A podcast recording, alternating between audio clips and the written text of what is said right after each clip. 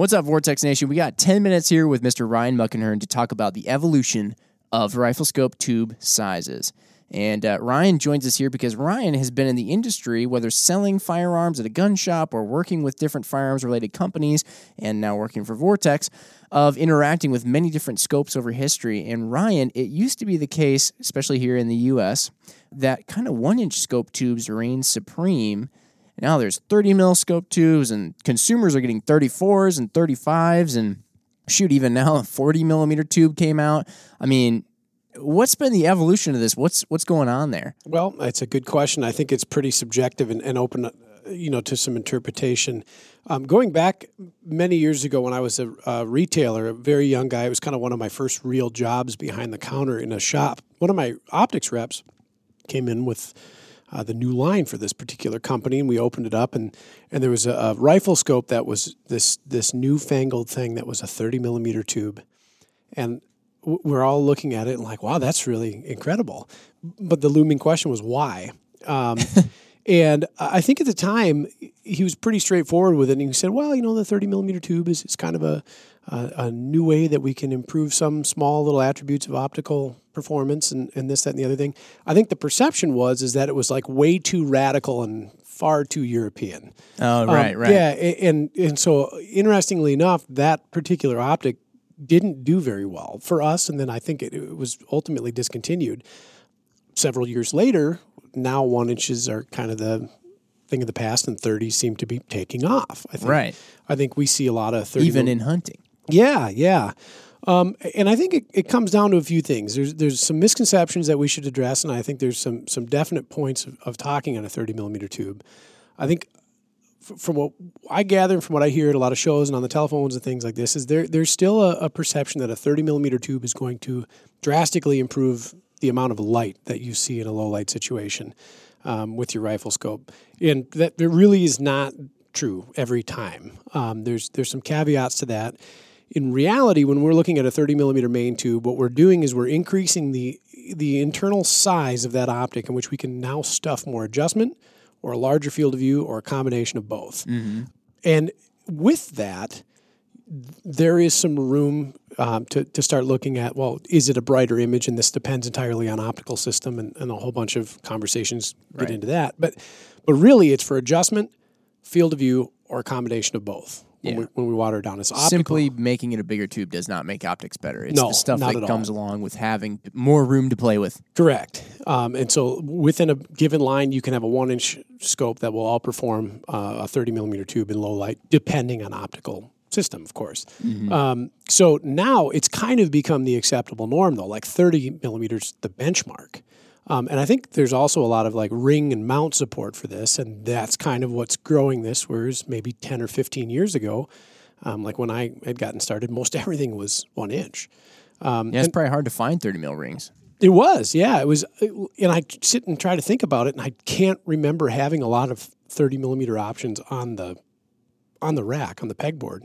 It was almost all one inch, um, and 30 millimeter was kind of a special order thing at the time, I'd never heard of a 34 or 35 millimeter scope until, um, you know, years later uh, when we started seeing some of the, the more long range and, and um, kind of precision rifle esque rifle scopes built. Um, now, at that point, having already gone through the one inch to 30 mil thing, were you mm-hmm. kind of like, I guess this is just the next thing? Or were you like, pump the brakes? Like, we just were at one inch and now we're at these massive gigantic toilet paper roll size scope tubes. So before working for an optics company, I was I was under the understanding that that just meant better. And oh, with, sure. with really no reason as to why. Why was it better? What what are we gaining or what are we losing or anything like it was like it's 34, it's 35, it's bigger, it's better. Heck um, yeah.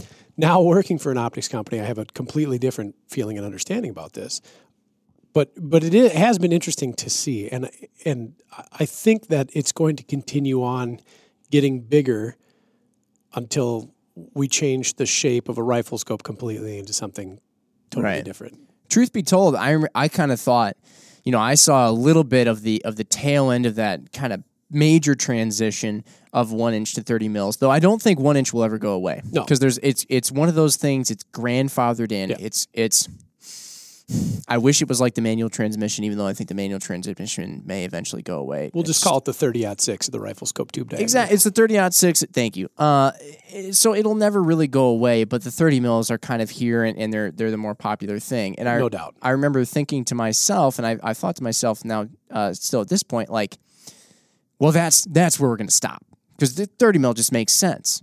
And now there's a lot of 34s and 35s, and I was like, strictly for for precision stuff, Yep. you know. But that's kind of not really the case always anymore. And and like I said, now you know our friends at another brand have come out with a 40 millimeter tube in a hunting scope, and I'm kind of like, what is what's going on here? Like, wi- will tubes just continue getting bigger? Will they eventually taper off? Uh, look at us asking this question. We're working in an optics company. It's Right. it's I, inter- I think it's va- it's valid. I, I, as the evolution of technology changes and evolves, and, and we in an industry or we as um, a company or, or as a whole discover new ways that we can incorporate technology and utilize technology, form factor changes. I think that's the inevitability. I mean, Yeah. look at look at the Sony Discman.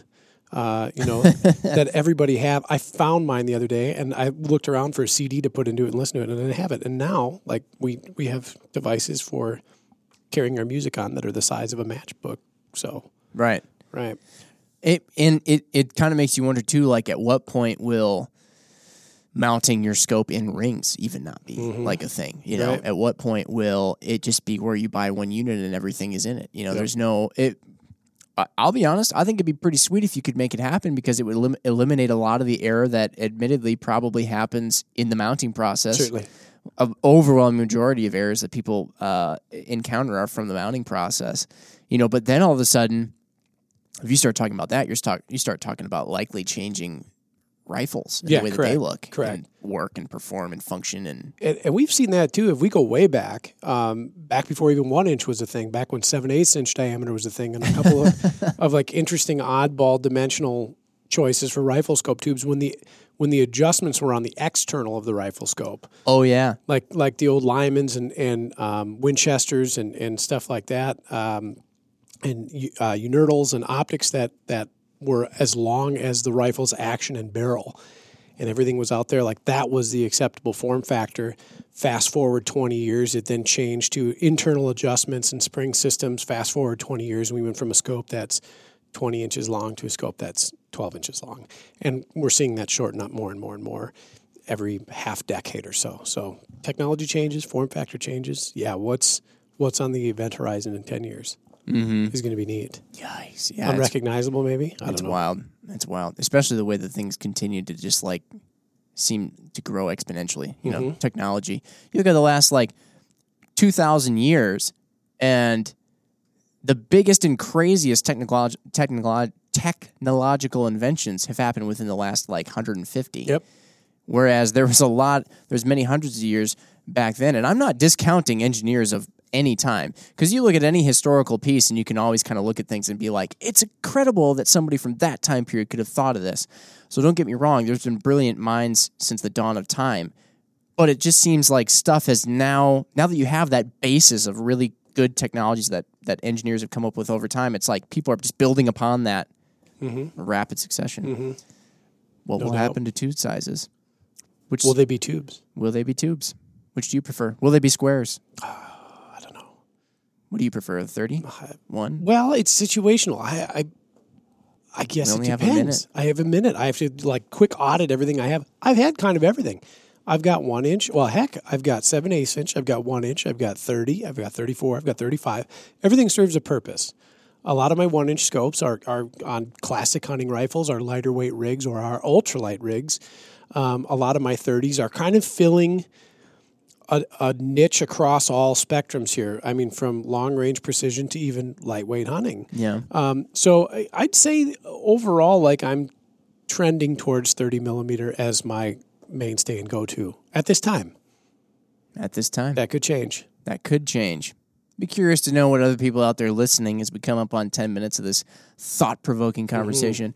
If you're out there, what tube size do you find yourself getting the most of, and where do you see tube sizes going in the future? Mm-hmm. Profound. Whew, getting chills. Yes. Three, two, one. Mr. Muckenhirn, thank you for joining us. It was my pleasure. It's been a great 10 minute talk. Appreciate it, everybody. We'll see you next time. Bye. Bye.